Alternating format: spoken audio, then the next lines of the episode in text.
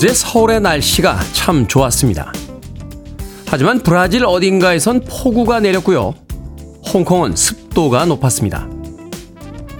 세계 여러 나라들의 곳에 따라 돌풍이 부는 지역도 또 이상 기온으로 온도가 갑자기 뚝 떨어진 곳도 있었습니다.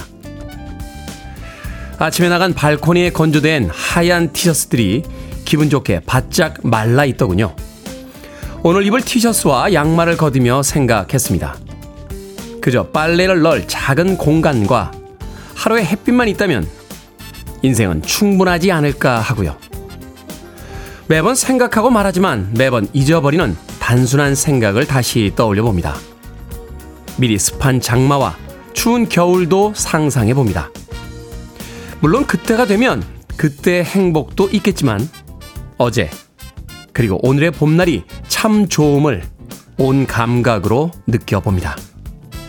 6월 1일 목요일 김태훈의 프리웨이 시작합니다. 목요일의 아침 경쾌하게 시작했습니다. 클라우드룸의 Hey Now Now 듣고 왔습니다. 빌보드 키드의 아침 선택 김태훈의 프리웨이 저는 클 태 자 쓰는 테디 김태훈입니다. 6282님 상쾌한 테디 목소리 매일 듣기만 하다 오늘은 출첵해봅니다 하셨고요. 자 이미경님 테디님 반가워요. 벌써 6월이네요. 세월 참 빠릅니다. 저만 빠른가요? 하셨는데 저한테도 빠릅니다. 벌써 6월인가요? 이번 한 달 지나고 나면 이제 2023년도 반밖에 남지 않습니다. 새해가 시작된 것이 엊그저께 같은데 벌써 절반이 지나가고 있군요. 자, 상반기에 마무리해야 될 일들 있으신 분들 서두르시길 바라겠습니다. 자, 3153님 새벽 5시에 집에서 나와 택배 분류 작업하고 있습니다. 무척이나 후덥지근하네요. 아침부터 그야말로 찜통입니다. 그래도 유익한 방송 잘 들으면 열일할게요. 태우님, 제작진님 건강 조심하세요. 커피 한잔 하며 보냅니다. 하셨습니다. 3153님.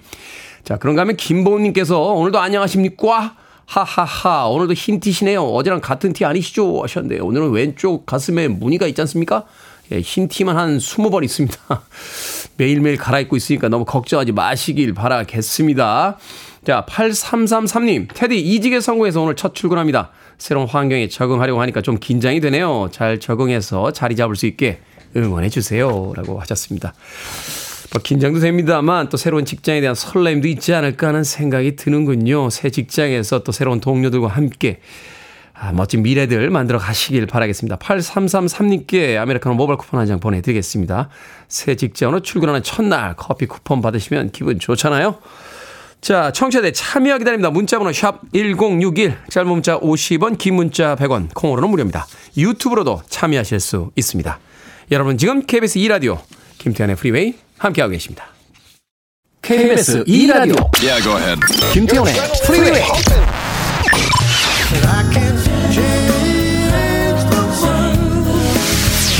Why I'm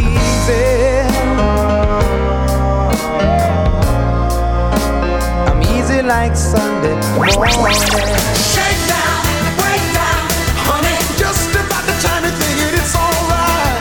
Break down, take down, you're right.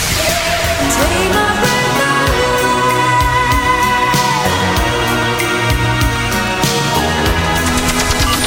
Don't stop the music. 목소리 참 좋네요. 레슬리 펄의 If the Love Fits Where It 듣고 왔습니다. 이 레슬리 펄은 국내 팬들에겐 좀 생소하게 느껴지는 아티스트이긴 합니다만 작곡가로서 굉장히 유명한 음, 아티스트입니다. 뭐 크리스탈 게일, 케니 로저스, 조니 마티스, 심지어는 아레사 프랭클린이나 어, 카펜터스의 카렌 카펜터에게도 어, 자신의 곡을 주기도 했던 아주 뛰어난 작곡가인데 어, 가수로서의 성공 그렇게 크게 예, 거두지 못했습니다. 이 곡이 아마 레슬리 펄의 가장 대표적인 히트곡이 아닌가 하는 생각이 드는군요. 어, 빌보드 핫 40에 예, 수록이 됐던 어, 곡이었습니다. If the love fit, wear it 듣고 왔습니다. 자, 0450님, 굿모닝 테디. 아침부터 사춘기 아들과 갱년기 엄마가 대치 중입니다. 꿀꿀한 하루입니다. 아, 만만치 않은데요. 사춘기 아들하고 갱년기 엄마. 생각해보니까 저도 사춘기 때 저희 어머님이 저희 어머니 갱년기 아니셨어요. 예, 그때는 굉장히 젊으셨습니다. 예. 제가 간신히 철이 들고 나니까 어머님이 갱년기가 되시는 바람에 예. 이게 한 번에 겪는 게 나은가요? 아니면은 나눠서 겪는 게 나은가요? 예. 사춘기 아이를 먼저 겪고 갱년기 갱년기 아내를 겪는 게 낫습니까? 아니면 좀 늦게 결혼하시는 분들은 갱년기 엄마가 먼저 오고 사춘기 아이가 나중에 올 수도 있고요. 아니면 아주 절묘하게 사춘기 아이와 갱년기 엄마가 같이 오는 거죠. 뭐 견디기 나름 아니겠습니까? 예, 우리가 이제 그 떡볶이 먹을 때 매운 단계 선택하잖아요.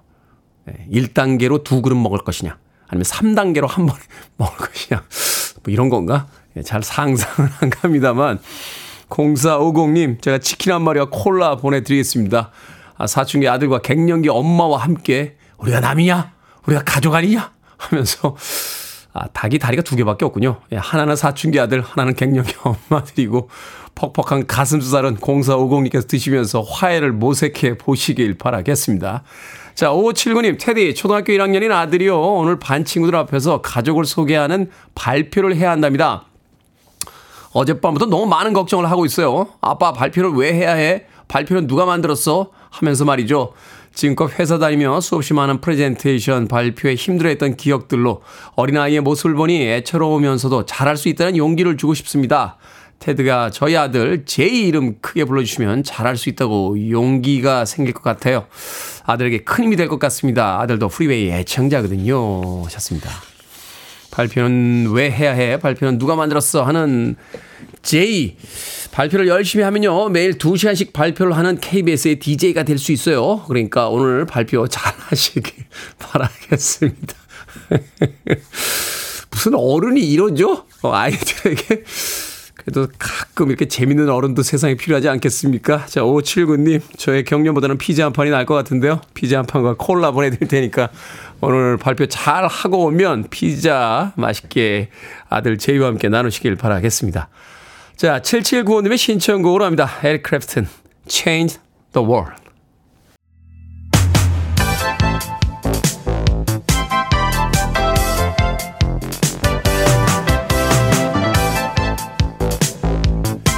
이 시간 뉴스를 깔끔하게 정리해 드립니다. 뉴스 브리핑 캔디 전예현 시사평론가와 함께합니다. 안녕하세요. 안녕하세요. 전예현입니다. 자, 어제 시민들을 불안에 떨게 했던 서울시 위급 재난 문자 사건. 어제 SNS에 하여튼 풍자 글들부터 시작해서 수많은 포스팅이 있었습니다. 자, 이 사건 좀 정리를 해 주시고요. 그리고 한 뉴스를 보니까 북한의 위성 탑재 로켓 발사 이게 미리 예고가 돼 있었다 하는 기사도 있었던 것 같은데요. 그렇습니다. 북한은 군사 위성을 발사하겠다고 사실 며칠 전부터 예고를 했었고요. 결론적으로 어제 발사된 발사체는 엔진 고장으로 서해에 추락을 한 상황입니다.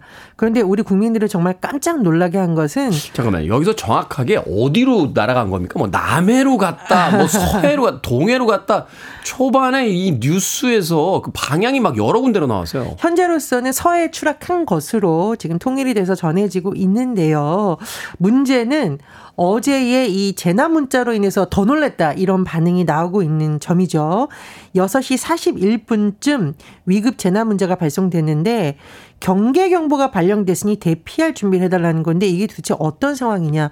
일각에서 이게 지진이 아니냐 이런 소리까지 나왔다고 하는데요. 그러니까 어디로 대피하는 거? 그렇습니다. 어디로 대피하고 왜인지가 정확했으면 혼선이 더했을 텐데 혼선이 있었고 약 20분 뒤인 7시 3분 이번엔 행정안전부의 문자가 왔는데 서울시에서 발령한 경보는 오발령이다.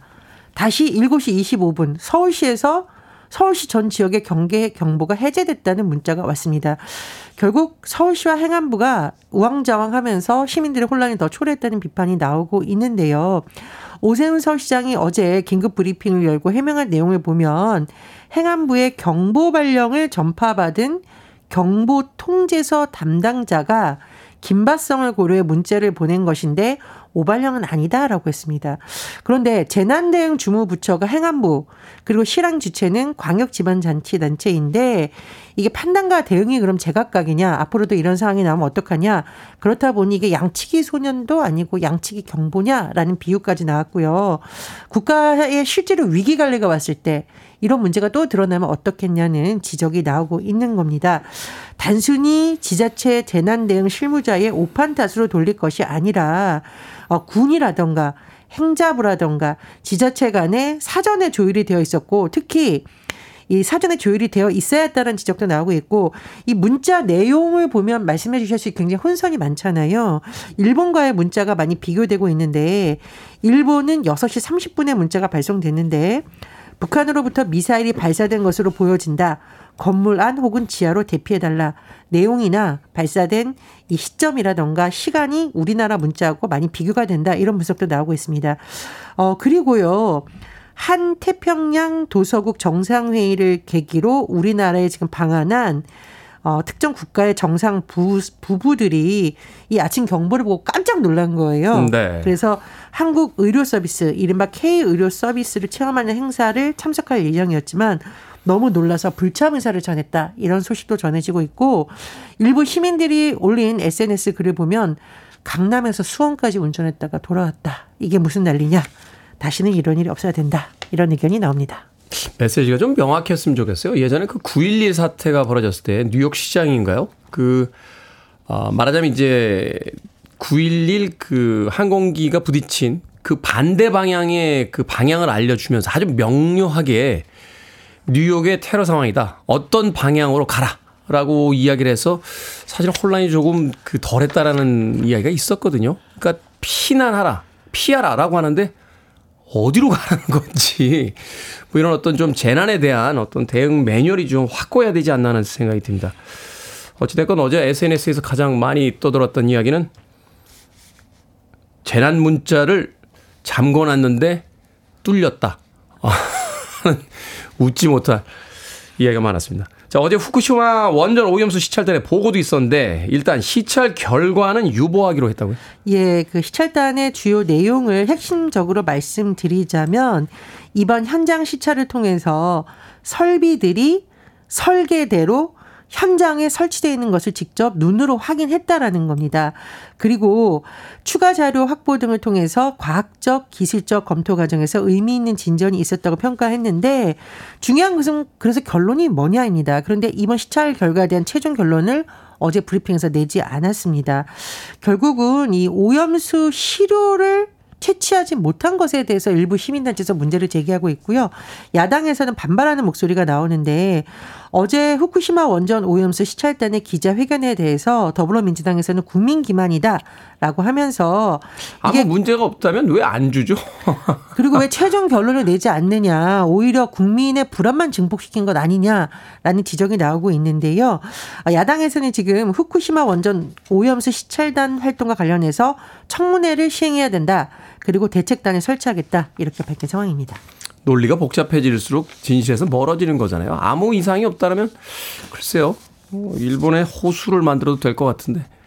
자, 응급 환자가 구급차를 타고 응급실을 전진하다 사망하는 사고가 있다는 가운데 정부와 여당이 대책을 발표했습니다. 예, 어제 당정협의에서 발표된 핵심 대책을 살펴보면 첫 번째 지역 응급의료 상황실을 설치한다는 거고요. 두 번째 이 부분이 핵심 내용일 것으로 보이는데 경증 환자의 응급실 과밀화 현상을 해소하기 위해서 병상이 부족할 경우에 경증 환자에게 배정된 병상을 빼서라도 중증 응급 환자에게 이것이 배정되도록 의무화하겠다. 이 내용 등이 담겨 있습니다. 그런데 대한응급의학의학 의학의사회가 어제 입장문을 냈는데 좀 뼈 있는 소리가 있어요. 무조건 가까운 응급실에 빨리 환자를 내려놓는 게 올바른 해결책은 아니다. 왜냐하면 중증 환자라면 최소한 중환자실과 응급 외상 수술팀이 갖춰 있어야 실제로 제대로 된 치료가 되어 있다라는 건데요. 여러 가지 인프라 확보라던가 또는 상급병원 과밀화 해결 등의 어떤 개선이 필요하다고 대한응급의학의사회가 밝혔습니다. 그렇군요. 그렇죠. 대한민국에서 구급차 타고 응급실 찾다가 사망하는 사고는 있어서는 안 되겠죠. 자, 시사왕뚱 기자 오늘의 어떤 문제입니까? 예, 앞서 경계 경보 논란 소식 전해드렸습니다. 아, 더 이상 이런 혼선 없어야겠습니다. 여기서 오늘의 시사 엉뚱 퀴즈 드립니다. 이맘때에 혼선만큼 피해야 하는 것 자외선이죠.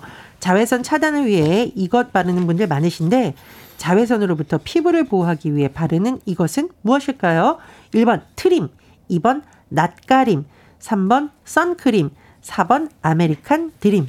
정답 아시는 분들은 지금 보내주시면 됩니다. 재밌는 오답 포함해서 모두 10분에게 아메리카노 쿠폰 보내드리겠습니다. 자외선으로부터 피부를 보호하기 위해 바르는 이것 무엇일까요? 1번은 트림, 2번은 낯가림, 3번은 선크림, 4번은 아메리칸 드림 되겠습니다. 문자번호 샵 1061, 짧은 문자 50원, 긴 문자 100원, 콩으로는 무료입니다. 뉴스 브리핑 전예현 시사평론가와 함께했습니다. 고맙습니다. 감사합니다. 코트니 러브가 이끌었던 팀이죠. Hole입니다. Celebrity Skin.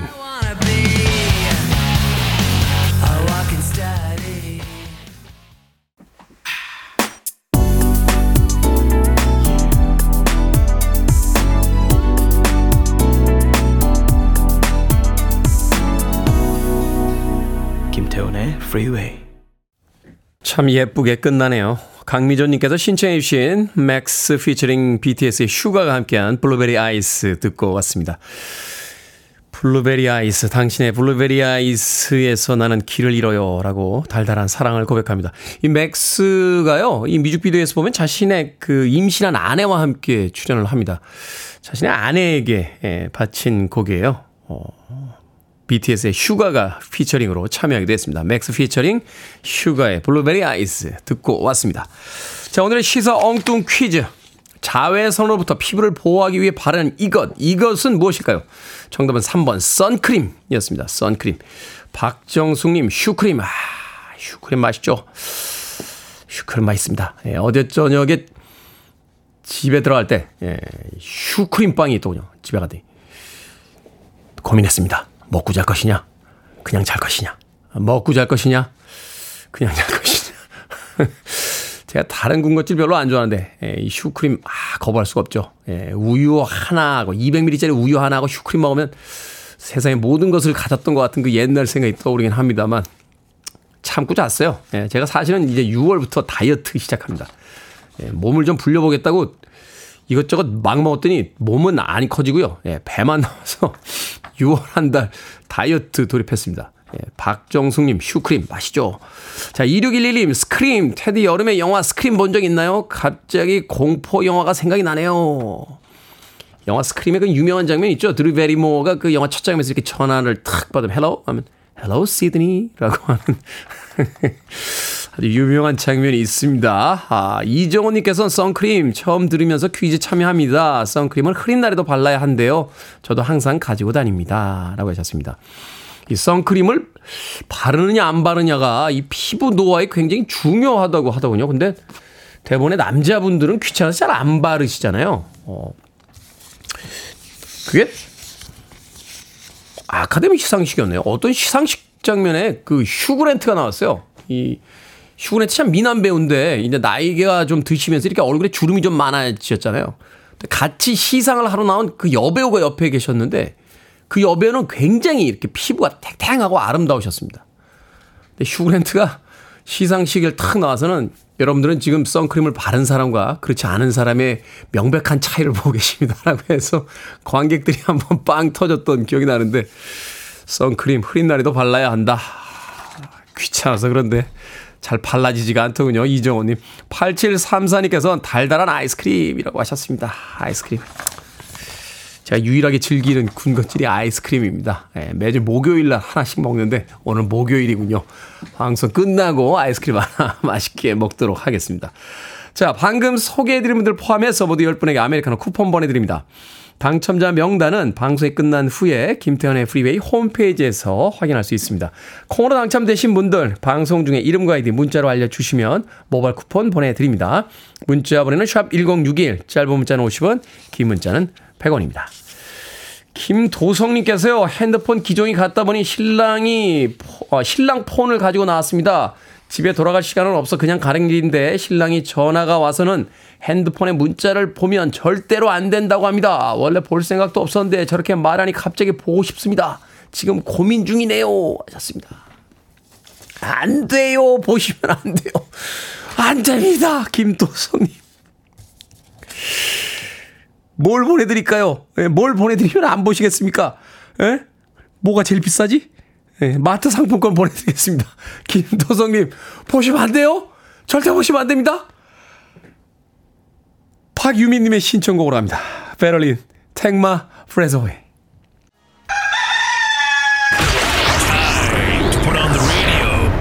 김태훈의 Freeway. Are you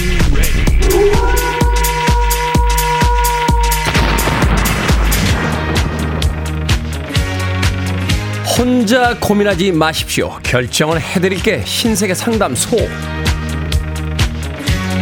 Barbara Streisand. 4291님, 중1, 고1 아이들을 키우는 엄마입니다. 해외여행을 한 번도 못 가봐서 올 여름 방학 때 다녀오려고 하는데 남편이 반응이 없습니다. 그냥 관둘까요? 아니면 저 혼자라도 아이들 데리고 다녀올까요? 혼자라도 아이들 데리고 다녀오세요. 남편 반응 기다리다 21세기 지나갑니다.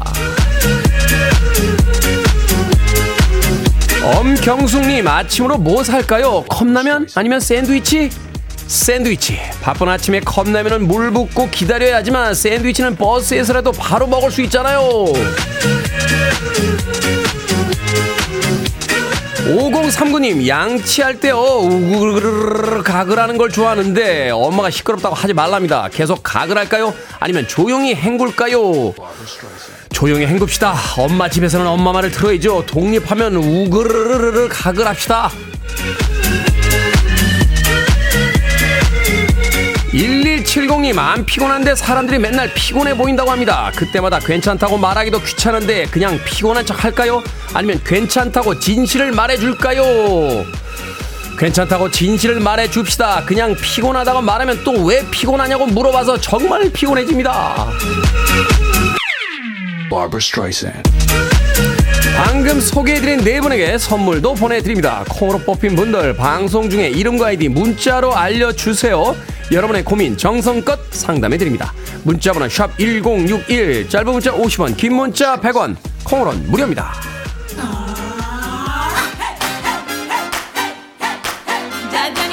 광민조님 그리고 5324님께서 신청하셨습니다. 제니퍼 로페스 Let's Get Loud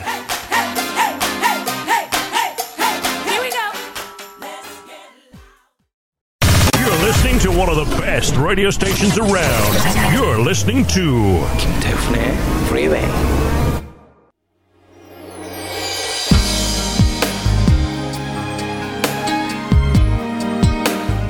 빌보드 kid의 아침 선택 KBS 2라디오 김태훈의 프리웨이 함께하고 계십니다. 1부 끝곡은 3T의 Anything 준비했습니다. 저는 잠시 후 2부에서 뵙겠습니다.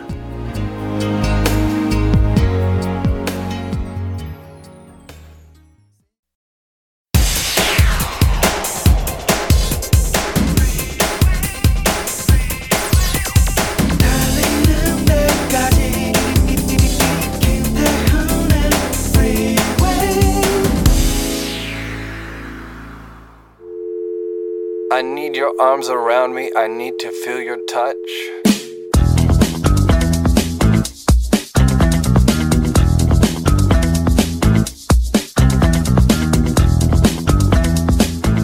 퇴직을 고민하는 딸에게 엄마가 보낸 메시지. 회사 미련 두지 말고 오늘 사표 내고 와. 넌 대기업하고 안 맞는다 생각하고 그냥 나와. 억지로 견딜 생각도 하지 마. 네 건강이 우선이니까 그 회사는 아닌 거야. 집에서 재택하는 일 하면 되는 거지. 아무 걱정하지 말고 마음 편히 먹고 정리하고 와. 엄마가 다 알아서 할게. 그 회사에서 병 얻어 힘든 거보다 딴 일 알아보며 너한테 맞는 일 찾아 하면 되는 거야. 점심도 먹고 가벼운 마음으로 있다가 와.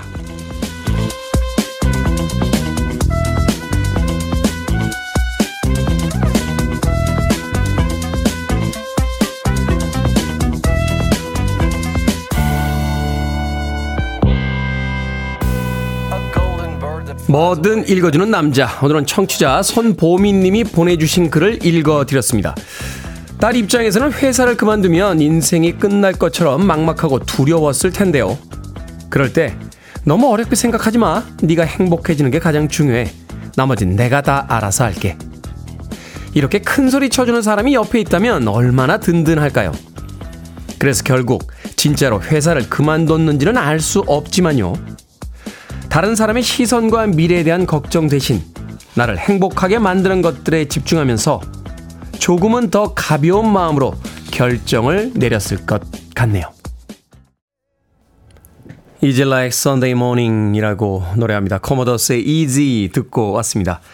김태훈의 프리웨이 2부 시작했습니다. 앞서 일상의 재발견, 우리 하루를 꼼꼼하게 들여다보는 시간, 뭐든 읽어주는 남자.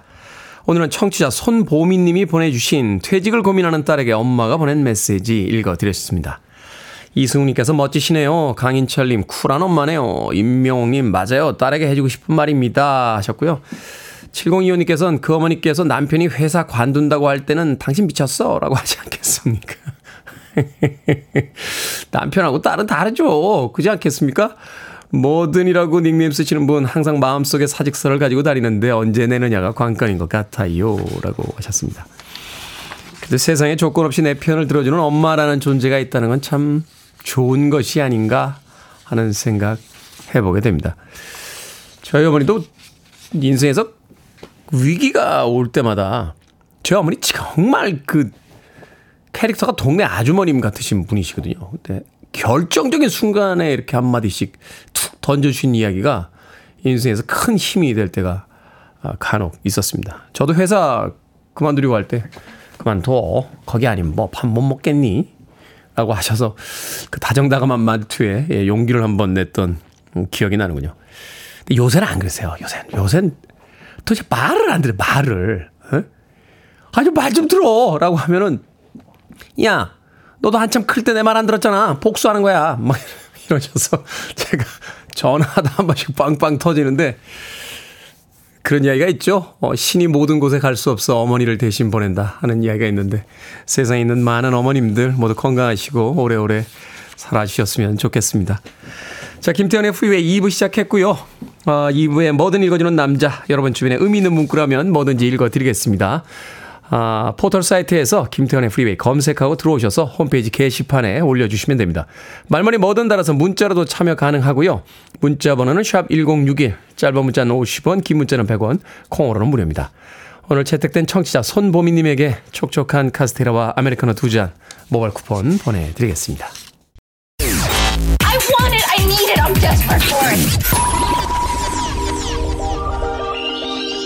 Okay, let's do it.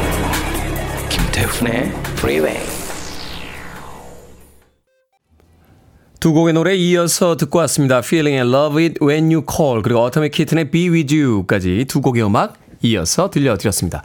6082님께서요. 간만에 버스 타고 가고 있는데 기사님이 김태훈의 Freeway를 틀어놓으셨네요. 매일 듣던 방송을 여기서도 듣게 됩니다. 반가 반가 부산의 29번 버스입니다. 라고 또 반가운 소식 전해주셨습니다. 고맙습니다.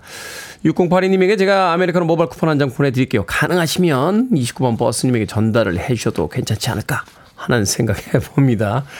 자, 이은미님, 테디 오늘은 병원 가야 해서요. 아침 기차로 서울 갑니다. 테디가 사는 서울 오늘도 좋은 하루 보내세요 하셨습니다. 서울에 저 말고도 한 천만 명 살고 있지 않습니까? 이은미님. 병원가에서 아침 기차로 서울 오신다라고 하셨는데 결과가 좋았으면 좋겠네요. 모처럼 서울 나들이니까 제가 또 아메리카노 모바일 쿠폰 한 장 보내드릴게요. 콩으로 오셨는데 다시 한번 샵 1061로 이름과 아이디 보내주시면 모바일 쿠폰 보내드립니다. 짧은 문자 50원, 긴 문자 100원입니다. 자, 1115님, 5월달 행사가 많아 감당이 안 돼서요. 아끼던 가방을 중고시장에 싼 값에 팔았습니다. 아끼던 거라 마음이 쓰리네요. 라고 하셨습니다. 그 물건과의 인연이 거기까지인가 보죠. 5월달 행사가 어떤 건지 모르겠습니다만 또 아끼던 가방, 쓰던 가방을 팔아서 그 행사를 치를 수 있다라면 인생의 행복은 등가 아닙니까? 한쪽으로 기울고 한쪽은 올라가고 시소를 타는 것처럼 또는 플러스 마이너스처럼 1115님 너무 마음 쓰려 하지 마시고요. 또 새로운 일들, 새로운 좋은 물건들이 찾아올 거예요. 인생은 그래서 또 즐겁고 재미있는 거니까. 아, 제가 편의점 상품권 보내드릴게요. 퇴근하시는 길에 편의점에서 소소하지만 작은 확실한 행복들 느껴보시길 바라겠습니다. 김경란님, 테디 저 왔습니다. 이번 주는 너무 바빠서 정신줄을 꼭 잡고 있어야 해요. 하셨는데, 정신줄 꼭 잡고 계십시오. 저도 지난주, 이번 주, 다음 주까지 일정이 많아서 정신줄을 꼭 잡고 있어야 됩니다. 7911님, 안녕하세요, 테디. 매일 출근길에 운전하면서 뒷타임만 듣다가 12년 다니던 직장을 퇴직하고 이젠 여유 있게 테디님의 목소리를 듣습니다. 아이들한테 늘 미안한 엄마였는데 가정에 좀 충실해지려고요. 하셨습니다. 뭐가 미안해요? 어, 회사 다니신 것도 가족들을 위해서, 아이들을 위해서 다니신 거잖아요. 그렇죠? 어. 아이들한테 미안해 하지 마십시오. 당당하게 대하셔도 돼요. 아이들을 위해서 매일 아침 힘든 출근길, 예, 운전하면서 12년이나 직장을 다니셨다가 이제 퇴직하셨으니까 아이들과 시간을 좀 더 많이 보내주시는 것도 괜찮고 좀 여유 있게 개인 시간도 좀 즐겨보세요. 엄마가 행복해야 아이들도 행복해지는 게 아닌가 하는 생각이 듭니다. 예, 그래서 저는 이소연 작가를 항상 즐겁게 해서 퇴근시키고 있습니다. 제가 이렇게 피곤하게 만들어 놓으면 집에 가서 또 얼마나 아이들을 괴롭히겠습니까? 예, 오늘 괜찮지? 예, 오늘 괜찮다고 예, 오케이 사인을 보내주고 있습니다. 이소연 작가 오늘 행복하게 퇴근해야 돼요. 그래서 방실방실 웃으면서 두 아이들에게 좋은 엄마가 되주길 바라겠습니다. 7911님에게 영화 1인 패키지 보내드릴게요. 퇴직 기념으로 혼자서 팝콘과 콜라 드시면서 영화 재미있게 보시길 바라겠습니다. 자, 325님의 신청곡으로 합니다. Fox Fizz, It's Gotta Be Love.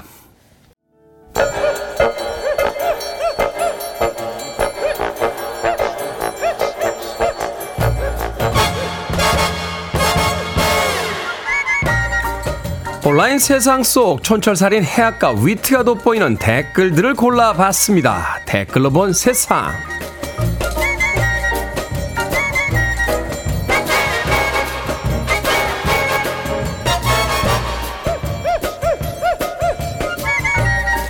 첫 번째 댓글로 본 세상. 지난 2004년 국세청은요, 세금 포인트 제도를 만들었습니다. 세금 10만원을 낼 때마다 포인트 1점이 적립되는데, 이 포인트로 국립중앙박물관 입장료나 정부 지정 온라인 쇼핑몰에서 할인을 받을 수 있다는군요. 하지만 이 제도를 아는 사람은 거의 없다고 합니다. 2004년부터 2022년까지 세금 포인트 이용률은 무려 평균 0%대를 기록하고 있다는군요. 여기에 달린 댓글들입니다. 토마스님, 이용률이 0%대인데 홍보나 이용률 증가 방안을 고민하지 않고 그대로 내버려 뒀다는 게 더 놀랍습니다. 후아님, 무려 20년간 보안을 유지하다니 국가 기밀 수준으로 정책을 시행했네요. 이건 뭐죠? 물건 세일한다고 하고 공고도 안 하지. 뭐 직원들만 가서 물건 산 뭐 그런 꼴인가요?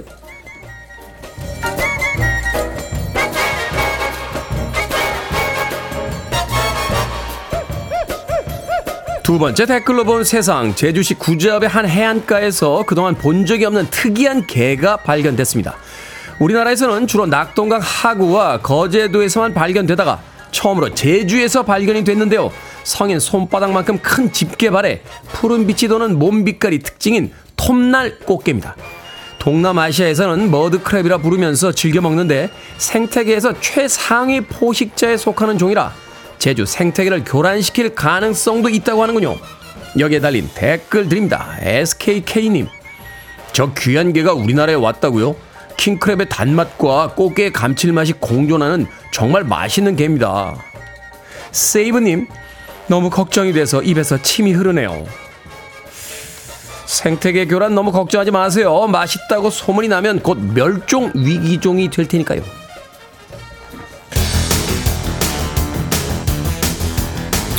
밥 시거입니다. 좀 달려볼까요? 쉐이크다운.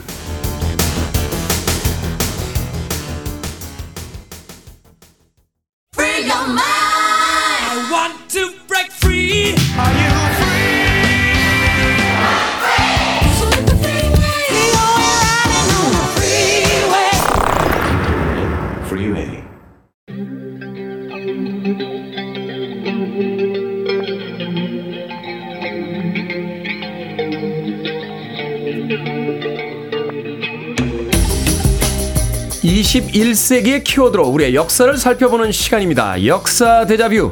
오늘도 공간 역사 연구소의 박광일 소장님 나오셨습니다. 안녕하세요. 안녕하세요. 얼마 전에요. 일본 해상자에 대한 호위함이 우길기를 달고 부산항에 들어와서 사람들의 이제 스트레스 지수를 좀 높였습니다. 당시에 보도에 여러 가지 이야기가 있었어요. 뭐 우길기 모양의 자위대기, 뭐 햇빛 모양기, 뭐 이것도 사실은 하나로 좀 통일해 줘야 되는 게 아닌가 하는 생각이 드는데 네. 어찌됐건 조선 시대 아, 일본 사람들이 보기만 해도 스트레스를 받던 거꾸로 우리 조선 수군의 깃발도 있었다고요. 네, 어, 우리 조선 수군의 대장기인 수, 그러니까 장수 숫자를 새긴 깃발이라고 볼 수가 있습니다. 수, 수 깃발. 네. 그래서 이제 실제로 2018년에 제주 국제 관함식에서 우리가 이제 그 각 나라의 군함들에게 국기를 제하고는 모두 걸지 마라.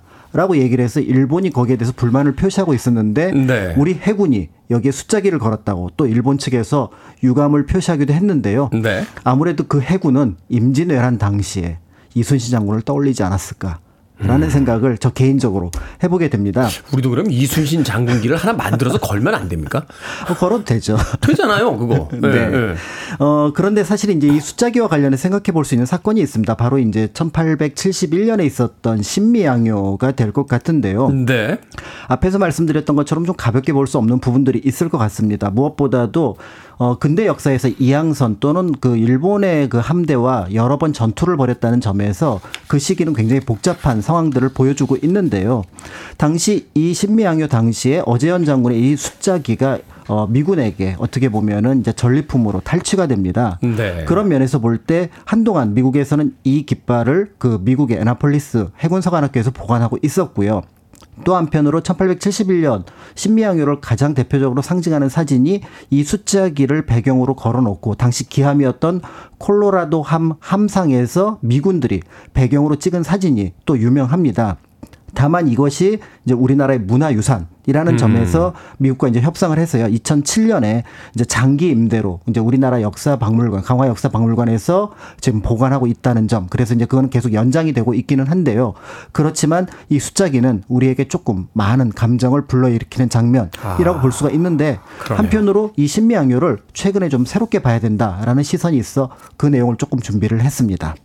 그런데 전쟁에서 이제 장수, 이 부대의 깃발을 뺏겼다는 거는 상대편이 이겼다 이런 뜻 아닙니까? 그 제가 군대에 있을 때 들은 이야기에 따르면 어떤 한 부대 이게 물론 진실인지 루머인지 는 모르겠습니다만 이 부대에 그 부대 마크가 없어요. 그래서 그래서 왜 마크가 없냐니까 그 6.25 때 깃발을 뺏겨가지고 그 깃발 찾을 때까지는 마크 안 달고 이게 이제 군대 이야기라 100% 신뢰가 있는지 모르겠습니다.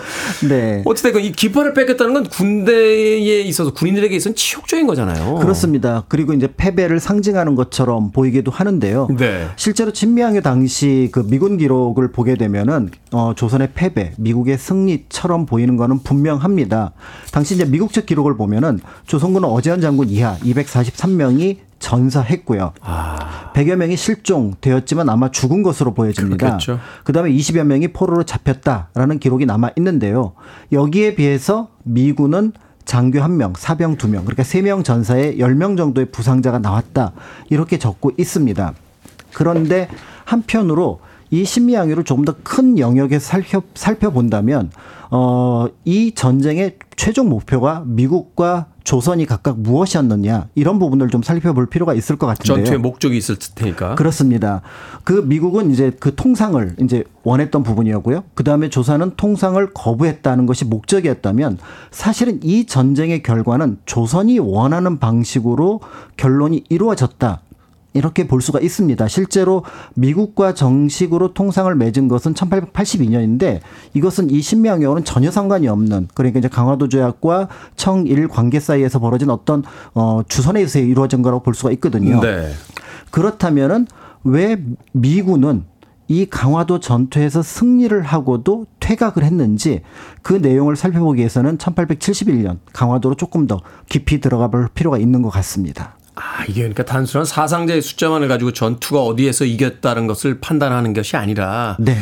미군은 이제 개항하라 하고 들어왔고 우리는 개항할 수 없다라고 싸웠는데 결국은 그 전투에서의 어떤 손실을 떠나서 사상자의 숫자를 떠나서 개항을 하지 않았으니까 그때 그렇습니다. 전투에 있어서는 우리가 그 승리한 것이 아니냐. 그렇죠. 아, 미군은 이제 퇴각을 했고요.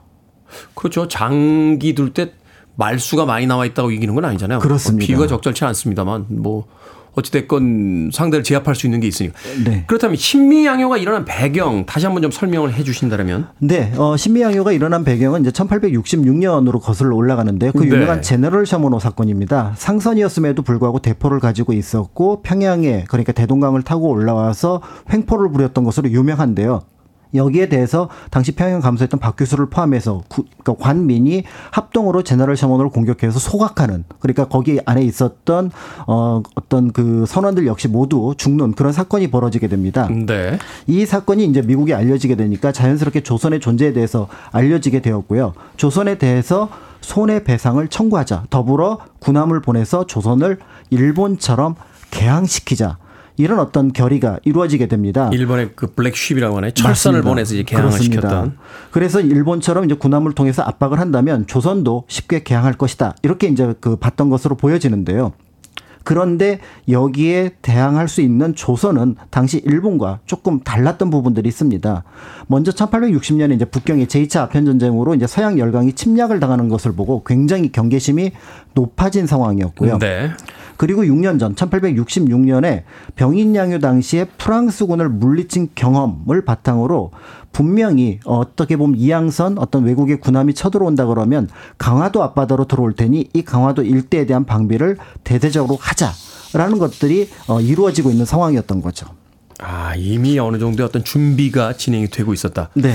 그렇다면 강화도 병력을 강화하자는 제안은 누가 했습니까? 어, 당시 어떻게 보면은 그 육군의 사령관이라고 할 수 있는 훈련도감 대장이었던 신헌이라고 하는 분입니다. 네. 이 신헌은 나중에 이제 강화도 조약 당시 5년 뒤에 어, 전, 조선 측 정권 대신으로 나서기도 했는데요. 당시에는 이제 말 그대로 이제 사령관이었습니다.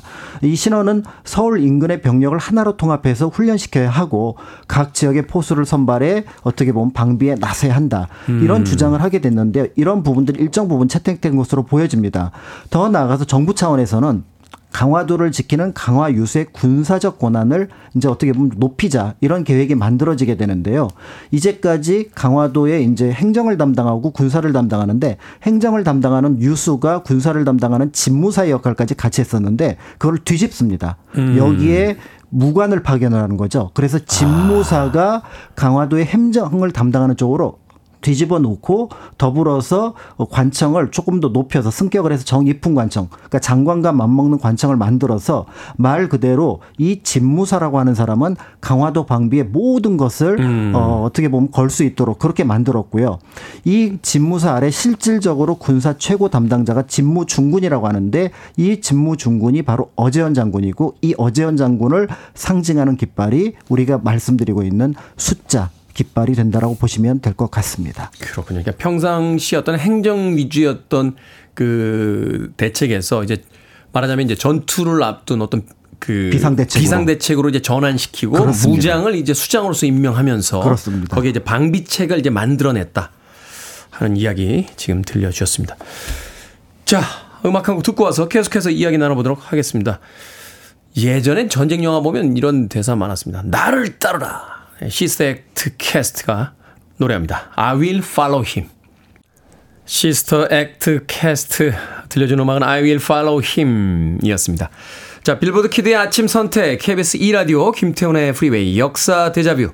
오늘도 박광일 소장님과 함께, 자, 조선시대의 수군 깃발, 수자기에 대해서 이야기 나눠보겠습니다. 자, 앞서 훈련도감 대장인 신헌의 제안으로 이제 강화도의 병력이 강화됩니다. 그리고 또 그 중심에 어재연 장군이 있었다. 라고 말씀을 해 주셨는데, 자, 그렇다면 이제 전투가 시작이 되겠죠? 미군은 언제 어떻게 강화도를 공격하게 되는 겁니까? 네, 어, 산동반도의 기지를 출발해서 나가사키를 경유해서 이제 그 한반도에 들어온 건 5월 중순으로 보입니다. 1871년 5월 달에 이제 미군의 움직임이 포착되었다는 것이 이제 조선 정부의 첩보로 들어가게 되는데요. 어, 미국 군함이 경기도 남쪽에서 강화로 이동 중이라는 첩보였습니다. 그리고 이제 실제로 두 번 정도 우리 관리가 문정이라고 해서 군함에, 군함에 올라가 적정을 탐지하기도 했는데 이들의 목표가 한강 이었다는 것을 확인하게 되고요. 한강이었다는 것은 결국 한양을 목표로 하고 있다라는 것들을 알게 되었다는 점에서 강화도의 방비는 이제 조금 더 삼엄하게 이루어지는 상황이라고 볼 수가 있습니다. 강화도 쪽으로 해서 이렇게 한강을 따라 들어가면 이제 서울 일대로 그렇습니다. 어, 그래서 실제로 미국 군함의 이제 어떤 내용들을 살펴보면은 당시 뭐 다섯 척이 왔는데 네. 어, 기함이라고 할 수 있는 중심 함은 콜로라도호 그러니까 3,480톤 아, 엄청나군요. 배였고요. 그런데 이제 실제로 강화도 침략에 나선 군함은 가장 작은 두 척의 배였던 1,392톤의 모노카시오 그다음에 420톤의 팔로소 두 척이었습니다. 그 외에 2,400톤급의 두 척이 있었지만 이들 역시 콜로라도 함과 함께 전부 외곽에 정박해 있었는데 그 이유는 강화 해협 자체가 얕았고 그들의 정보에 수로가 없었기 때문입니다. 그래서 마침내 이제 6월 10일 600명 정도의 군사로 오전 10시 강화도 동남쪽 초지진을 공격했는데 미군의 작전은 22시간 안에 초지진 덕진진 광성보를 장악한다는 것이었습니다. 그래서 먼저 이를 위해서 당시 미군의 그 교본에 따르면 먼저 대포를 쏘아서 적의 진지를 무력화시키고 상륙 부대를 넣어서 함락을 한다 이런 것이었는데 여기에 따라 전쟁을 실제로 수행을 하게 되는데요. 의외의 장애물에 부딪힙니다. 바로 강화도의 갯벌이었습니다. 강화도의 갯벌. 네. 갯벌이면 이렇게 발이 푹푹 빠지잖아요. 그렇죠. 아, 이 상륙에 힘들어지는군요. 네. 아, 무기는 그럼 중화기들은 움직이기가 쉽지 않은 거 아닙니까? 대포 끌고 들어가기가? 그렇습니다. 실제로 그래서 그 군인들 자체도 임- 움직이기가 어려웠는데 대포를 내리는 순간 그 대포가 뻘에 박혀버린 겁니다. 이야, 이 뻘에서 아마 그 놀아보시거나 일해보신 분들은 아시겠습니다만 이거 신발 신고 들어갔다가 발 빼면은 장화만 나고 발만 빠져나오잖아요. 그렇죠. 그러니까 결국은 미군은 포를 끌고 가는 것이 불가능해지니까 이 포를 분해해가지고요. 그래서 갯벌이 아닌 쪽으로 옮기게 되니까 원래 계획했던 시간이 이제 점점 늦어지게 되는 거고요. 그렇게 해서 초지진을 점령한 것은 그날 한밤중이었습니다. 그런데 그 초지진은 이미 조선군이 퇴각한 상태. 그러니까 전술적으로 비워놓은 상황이었기 때문에 빈 초지진을 점령하는데 거의 하루가 걸렸다라고 볼 수가 있고요. 네. 더 나아가서 상륙을 지원하던 팔로스호가 어, 파손되는 그런 일을 갖게 됩니다. 그리고 이제 다음날 새벽 초지진을 나와서 덕진진으로 이제 향하게 되는데 덕진진은 한 2km밖에 떨어져 있지 않은데 여기도 몇 시간에 걸쳐서 겨우 이제 함락을 하지만 실제로 덕진진 역시 모든 조선군이 이제 빠져나온 빈함 어떤 진지라고 볼 수가 있고요. 네.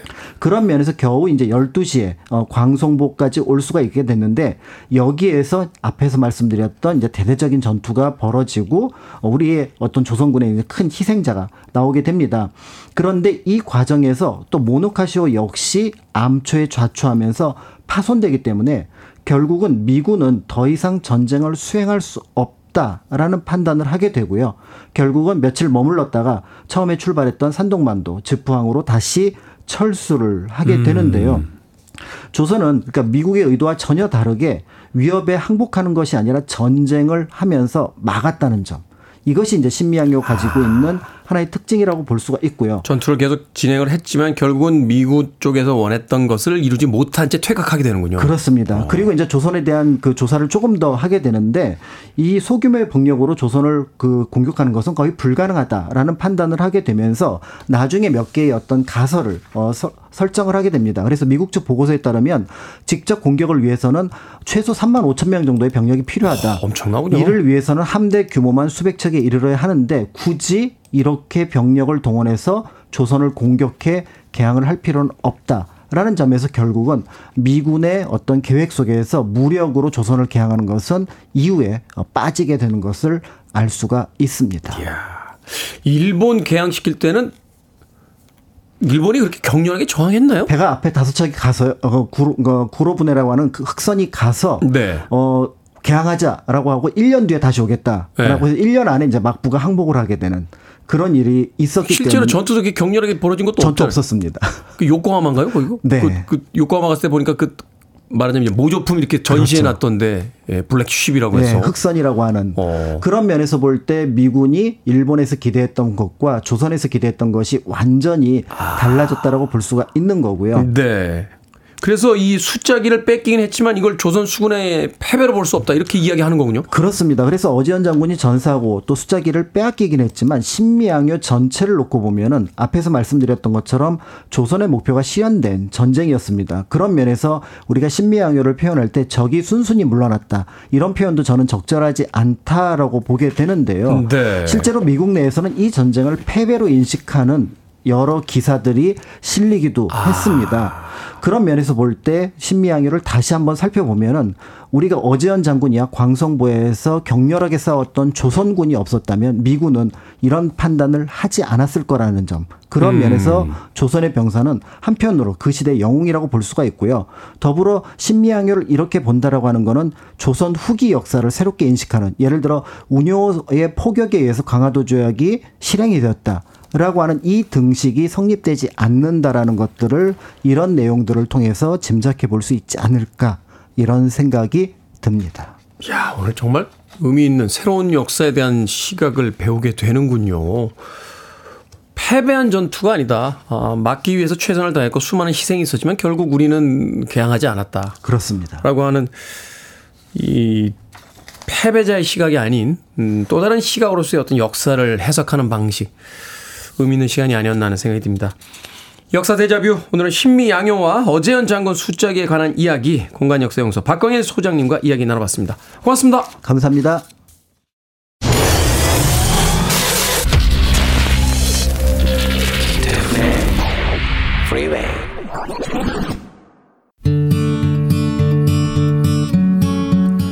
KBS 1라디오 김태훈의 Freeway 오늘 방송 여기까지입니다. 오늘 끝곡은 Plain White T's의 Hey There Delilah 준비했습니다. 편안한 하루 보내십시오. 전 내일 아침 7시에 돌아오겠습니다. 고맙습니다.